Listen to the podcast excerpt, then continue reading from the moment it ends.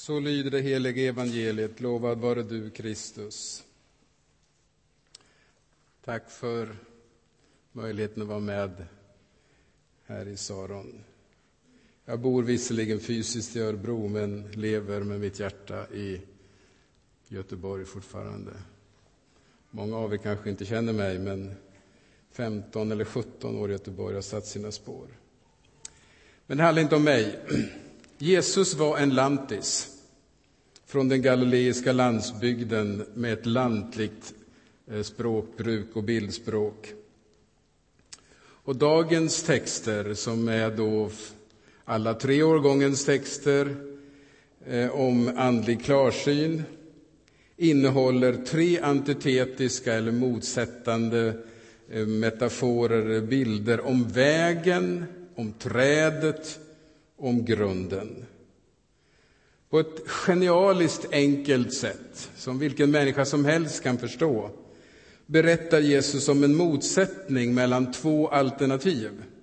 Den breda och smala vägen, den trånga och den vida porten, det goda och dåliga frukten och den fasta och lösa grunden. Helt klart begripligt. För oss, eller i varje fall för de flesta av oss, eller många av oss, så är de här bilderna tyvärr mer eller mindre döda. De berör oss inte, varken vägen, frukten eller grunden. Sprängkraften har gått förlorad genom att vi hört och på något sätt också sett bilderna så ofta och blivit så vana med dem att de inte längre når in i oss. Och så är det med bildspråk. Bilder kan bli döda. Jag är inte Jesus, jag har inte alls hans auktoritet och förmåga, men jag skulle ändå försöka uppliva sprängkraften i de här bilderna idag. Jag ska försöka tränga ner under ytan på de här bilderna och se om de kan tala till oss igen i vår tid. Och spåret ner mot djupet finner jag i de antydda tillämpningarna som Jesus också ger i mitten av den här långa texten. Där han eh, tillämpar det på falska profeter och underförstår sanna. De här tre bilderna Vägen, frukten, grunden använde Jesus i den konflikt som han stod i. I en konflikt mellan sig och andra judiska förkunnare, framför allt fariseerna. Det var hans kontext när han förkunnade, när han kom som en lantis på väg mot Jerusalem. Och Detsamma gäller också i någon mening eh, evangelisten Matteus. Bilderna tillämpas, det är därför som Matteus återger Jesus, tillämpas på den konfliktsituation som Matteus och hans kyrka befann sig i. Konflikt gällde Jesus och konflikt befann sig kyrkan i redan från början. Och Jesus och Matteus evangeliet idag. Förstås bäst mot bakgrund av den spänning eller tolkningskonflikt som han och hans efterföljare befann sig i mellan olika judiska falanger, däribland också Jesus troende, som alla gjorde anspråk på att ha rätt förstått lagen och hade den rätta tolkningen av lagen, av det vill säga Guds givna ord. Alla menade sig ha förstått rätt. Och kyrkans situation är densamma. Så framt det finns en text så finns det en tolkningskonflikt. En konflikt mellan olika möjligheter att läsa en och samma text och förstå den. När två läser samma text förstår de den olika. Och kyrkan befinner sig just i det läget. En text tolkas olika. Och själva kärnordet i den här texten den Eh, är de här orden som står i vers 21. Inte alla som säger Herre, Herre till mig ska komma in i himmelriket, utan bara de som gör min himmelske faders vilja. Det är tuffa ord.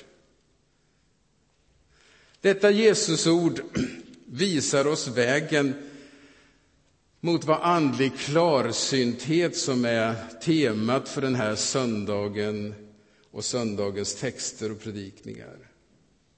Och jag vill uttrycka något av detta. Jag finner följande tre poänger eller budskap i den här texten. Och det kan kännas lite kärvt framöver. För det första. Låt Jesus ha tolkningsföreträde framför alla andra.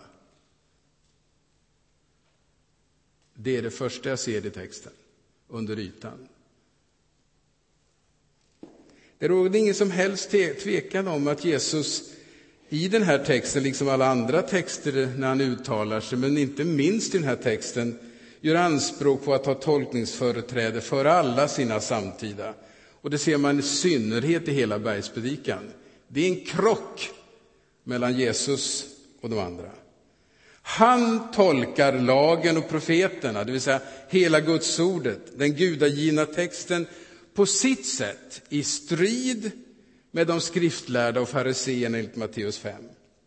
I strid med vad de vanligen, det vill säga hans åhörare, redan har hört. Ni har hört att det är sagt, det är skrivet och så vidare. Han går in i clinch med det de hört och det de förstått. Och den sista bilden om husgrunden i den här texten, huset som vilar på berggrund eller på sand, börjar med de här orden. Den som hör dessa mina ord och handlar efter dem, han är som en man som byggde sitt hus på berggrund. Det vill säga, hör mina ord. Hör vad jag säger. Hör vad jag förstår. Det är det han säger. Den som följer Jesus och hans tolkning är klok. De flesta skulle kanske säga att han inte är klok. Men det Jesus säger, den som följer mina ord är klok. Jesus gör alltså anspråk, likt alla andra omkring sig, men han också, på att ha en rätt tolkning och ett tolkningsföreträde före alla andra. Om ni lyssnar till mig är vägen till livet öppen. Då är porten till livet öppen. Då bygger ni på fast grund. Då är det rätt. Och för detta anspråk, att jag har sanningen, blev Jesus sedermera korsfäst och avrättad. Att vara kristen, att vara en Jesu lärjunge, för det är samma sak det är att ge, ge Jesus rätt och ge honom tolkningsföreträde före alla andra. Det vill säga, det Jesus säger, det lyssnar jag till. Det vill jag följa. Det styr mitt liv. Jag ska återkomma till vilken tolkning som Jesus hävdar och som ska ges företräde. Men nu vill jag fokusera själva valet. För valet är oundvikligt. Valet mellan den breda och smala vägen, valet mellan den fasta och lösa grunden, valet mellan den goda och dåliga frukten. Du måste välja. Man måste välja. Det är ett av de mest kännetecknande dragen för människans existentiella situation, att hon måste välja. Livet levs genom en serie val vars följder man måste ta ansvar för. Det går inte bara farten att vara människa, och det går än mindre bara farten att vara en lärjunge. I en mening så är livet givet, vi har bara fått det, vi har fått kroppen, det pulserar livet i vår kropp. Å andra sidan, hur vi lever detta liv går inte bara farten, vi måste välja. Och hur det livet blir, det beror på hur vi konstruerar det. Hur vi väljer livet. Hur vi väljer att leva livet. Under sin religiösa period så sjöng Bob Dylan så här. Du måste tjäna någon. Du måste tjäna någon. Väljer du inte, så blir du vald. Valet mellan den trånga porten och den vida porten, mellan den smala vägen och den breda vägen, är alltid vårt eget. It's up to you. It's your choice. Att inte behöva välja, det kan till synes kännas som något lättat och den lättaste vägen. Men i grund och botten, i djupa sätt, är det att förlora sin identitet och sitt egenvärde. Du måste välja.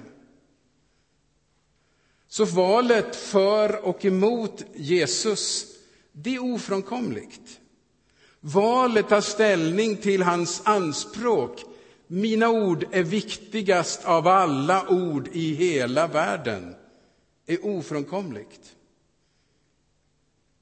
Och det handlar inte om några rationella bevis för att Jesus är den han har sagt sig vara, att han är den rätte och att han har rätt, att han är Guds unike son.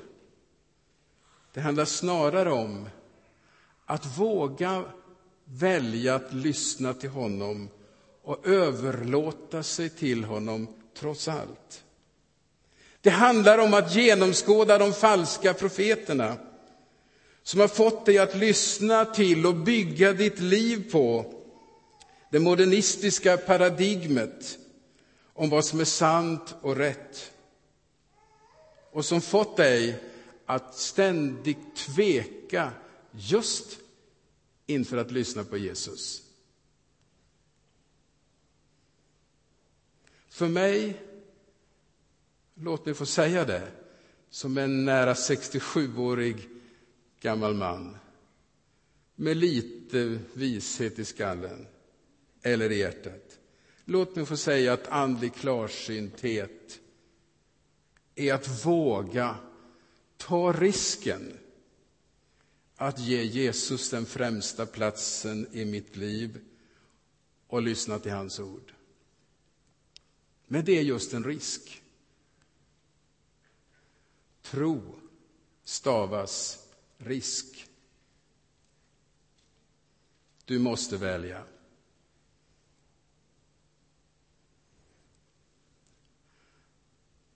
Jesus har tolkningsföreträde. Men den andra punkten är på sätt och vis den mer skrämmande och provocerande och omskakande. Nämligen, ingen av Jesu lärjungar har tolkningsföreträde. Ja, du har inte hört det förut, så jag får säga det en gång till. Ingen av Jesu lärjungar har tolkningsföreträde. Att Jesus har tolkningsföreträde, det vill säga hans ord gäller. Att han kan tolka min himmelske faders vilja, det är en sak. En helt annan är lärjungarnas avsaknad av tolkningsföreträde. För att uttrycka mig ännu mer tydligt. Jesus har rätt. Men vår förmåga att förstå Jesus är mycket begränsad. Jesus har rätt. Men därmed är det inte säkert att någon av oss helt och hållet har förstått honom rätt. För texter, och det är hans ord nu, skrivna, kan tolkas på olika sätt och läsas och förstås på olika sätt. Och I den här texten så illustreras det med drastiska exempel. Jesus varnar för de falska profeterna. Det vill säga, de som ger sig ut för att ha den rätta tolkningen och ha förstått Guds vilja helt och hållet, men inte gjort det. De säger att de profeterat i hans namn, det vill säga under hans auktoritet. De har drivit ut demoner och botat sjuka i samma auktoritet. Och för den skull borde de ju ha rätt. Deras förståelse borde vara rätt. Men märkligt nog, och det är det kärva i denna text, så avvisas de vid himlens port. Kan du tänka? På vilken grund? Med vilket kriterium avslås deras inträdesansökan? Svaret är att de inte burit god frukt. Häpnadsväckande. Profeterat i hans namn, drivit ut demoner, botat sjuka och ändå saknar själva kriteriet för vad som är sant. Och vad denna goda frukt är ska jag återkomma till i slutet. Det blir två saker jag återkommer till. Nu fortsätter jag. Andlig klarsyn är att genomskåda alla självsäkra och tvärsäkra anspråk på att ha rätt. Inga anspråk på att ha rätt.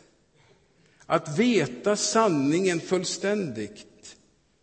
Kunna tolka Jesus och Guds ord rätt är sanna därför att man hävdar det. Vare sig man hänvisar till det ena eller andra, till det karismatiska eller fundamentalistiska. Det som krävs av en lärjunge är ödmjukhet inför både sig själv och de andra. En insikt om att ingen har helt och hållet rätt. Ingen behärskar sanningen fullständigt. Vi är inte Jesus, bara hans lärjungar. Vi försöker så gott vi kan, men det är en jätteskillnad mellan oss och honom.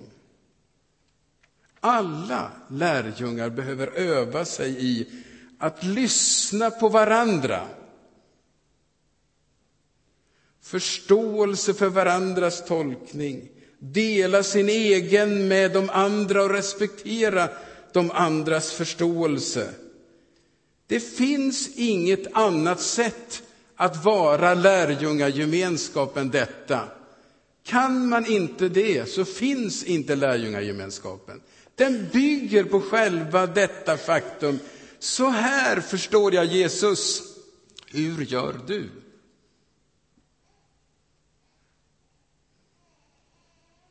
Och detta är kyrkans och även Sarons mest ödesdigra val inför varandra i denna tid och i denna värld. Respekt för sin egen förståelse, men också för den andres. Problemet är inte att vi tror på Jesus och gör honom till den som äger sanningen.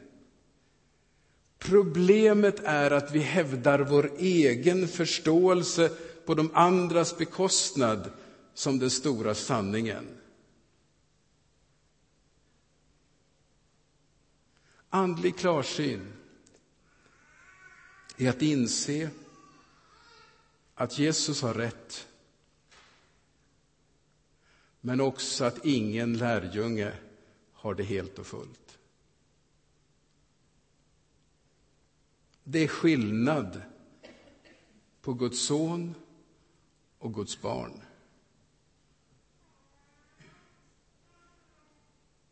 Ingen ska tro att vid himmelens port man ska kunna säga jag förstod mig på Jesus mycket bättre än de andra. Utan att få en motfråga. Hur visade det sig i livet? Hur syntes det i relationerna? I förhållningssättet till de andra och till, särskilt till dem som du tyckte inte förstod alls eller var helt korkade? Till dem som inte visste bättre?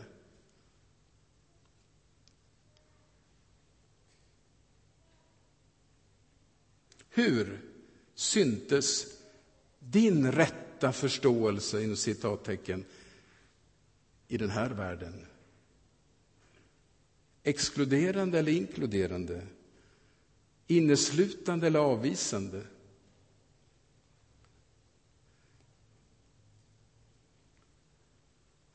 Vänner, nu kommer det riktigt kärva. vid himmelens port. Som jag fattar det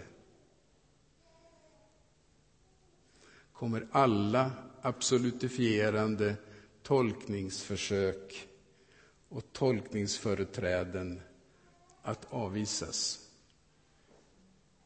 Gå bort ifrån mig, ni självsäkra och självgoda.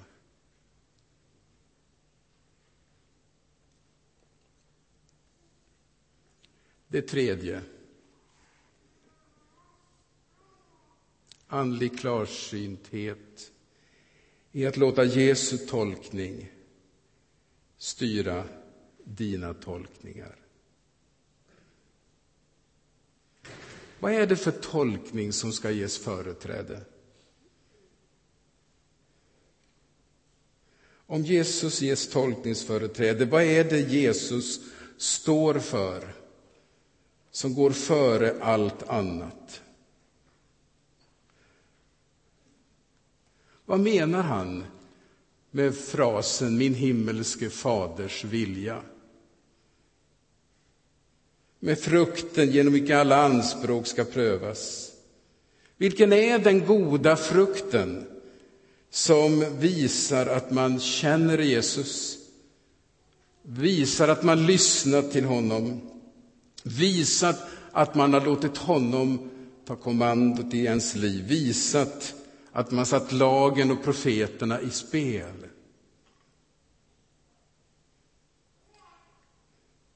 Svaret på den här akuta frågan finns inte i den här texten utan kring texten och i hela Matteusevangeliet. Och märkligt nog nu har evangelieboken som valt ut de här texterna börjat just med vers 12, eller vers 13. Men det finns en vers som inleder det här, som inte kom med och som kommer med i en annan söndagstext. Och det är vers 12.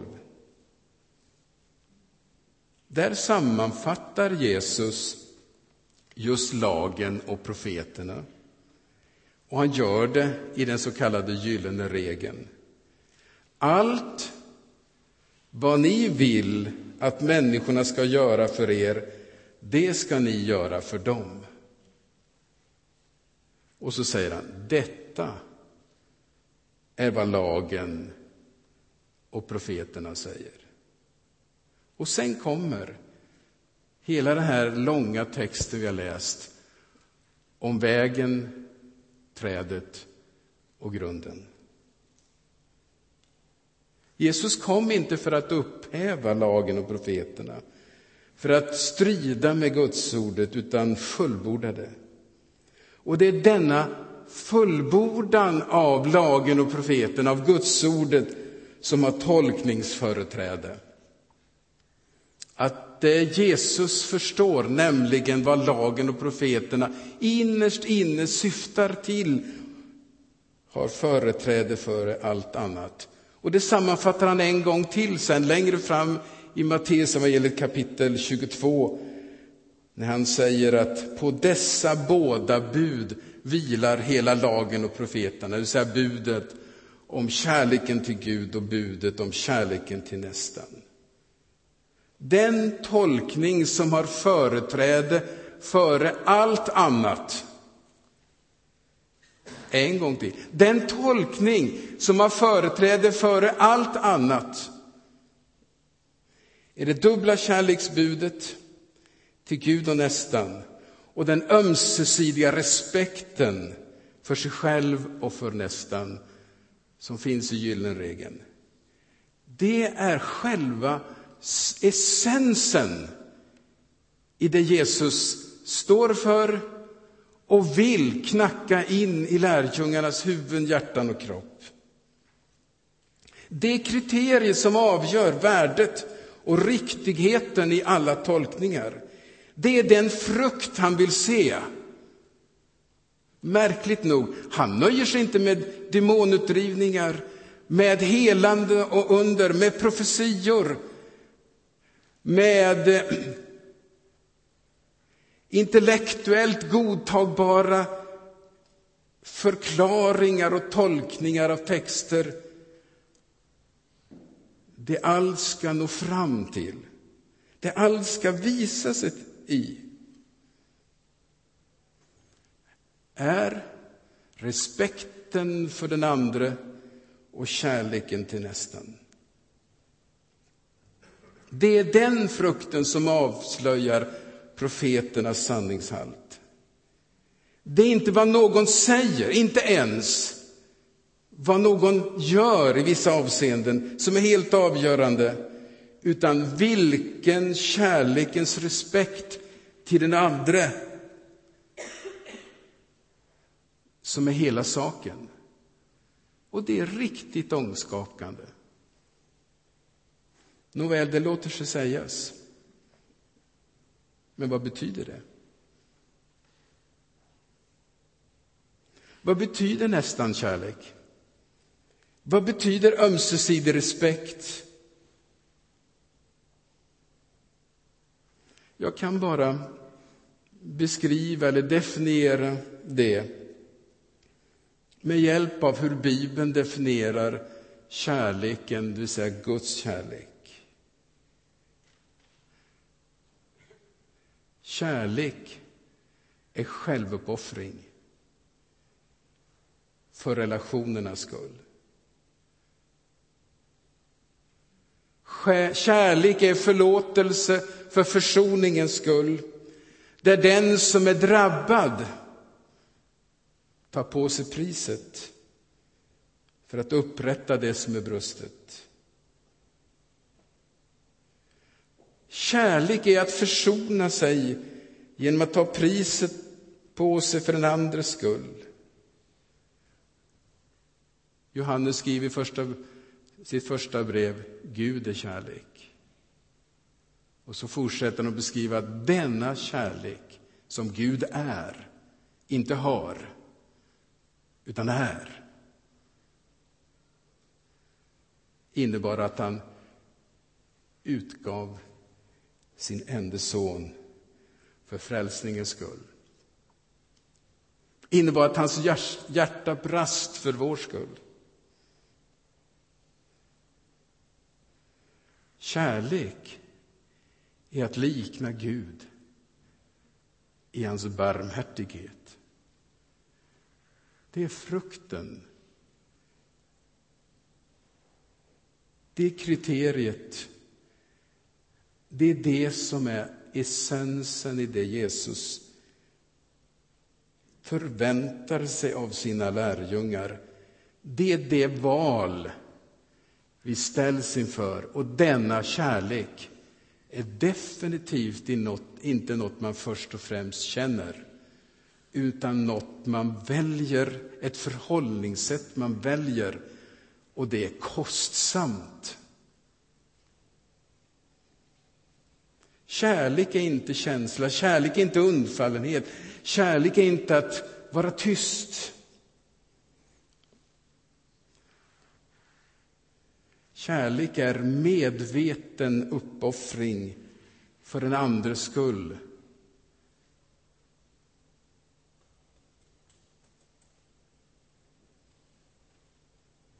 Nu är vi tillbaka och till slutet. Tillbaka till valet. Andlig klarsynthet handlar om att välja Jesus och det han står för. Den ömsesidiga respekten för varandra. Det är inget givet. Det faller inte på oss. Men det är den himmelske Faderns vilja och han kallar på oss att välja det.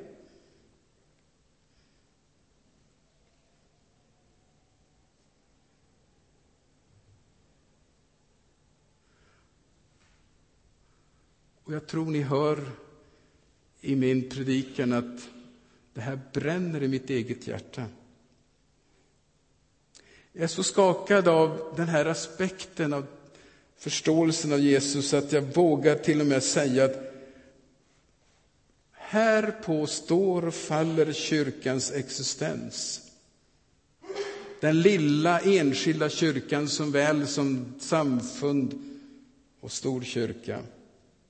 Kan vi inte leva med olikheterna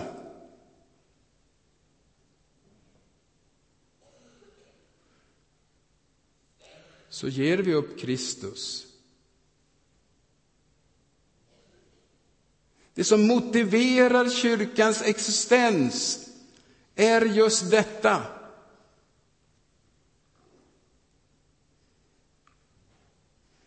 Att frukten av evangeliet är sammanhållning av olikheter och mångfald, respekt för varandra, uppoffring och riktigt tuffa pris. Om olika tolkningar inte får leva sida vid sida i lärjungagruppen kan kyrkan inte överleva. Dess existens är inte ens motiverad. Vi har inget att ge. Det finns inget vittnesbörd att förmedla. Vi är bara som alla andra. Och Jesus har inte gjort intryck på oss. Ingen förvandling har skett. Vi liknar bara alla andra skvallrande människor, bara alla andra förtalande människor, bara alla andra elaka människor, bara alla andra människor som bär dålig frukt och väljer sig själv och väljer strömmen och den breda vägen och förlorar livet.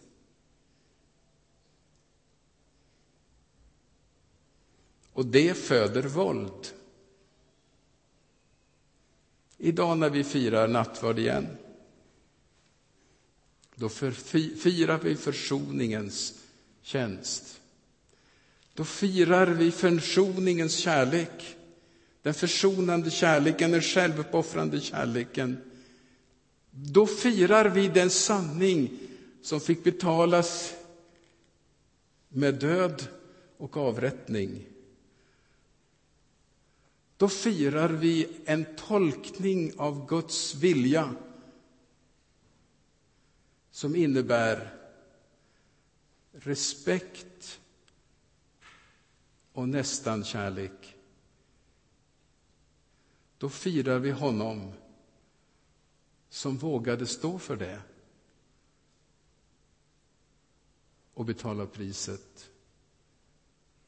Och valet är vårt att i nattvard och vid detta bord bekänna oss till honom som den stora sanningen och det han sagt som det som ska styra våra liv. Låt oss bedja.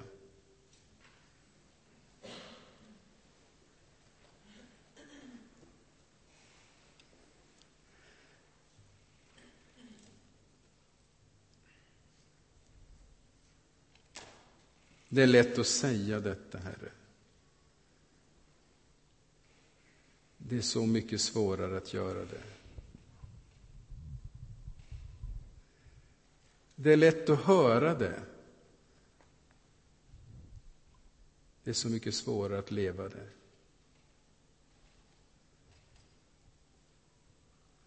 Låt dagens möte med Kristus vid nattvardsbordet få bli förnyande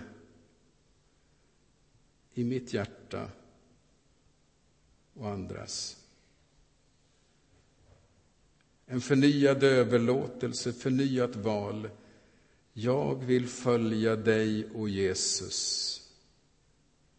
Om en vägen går över solbehöjda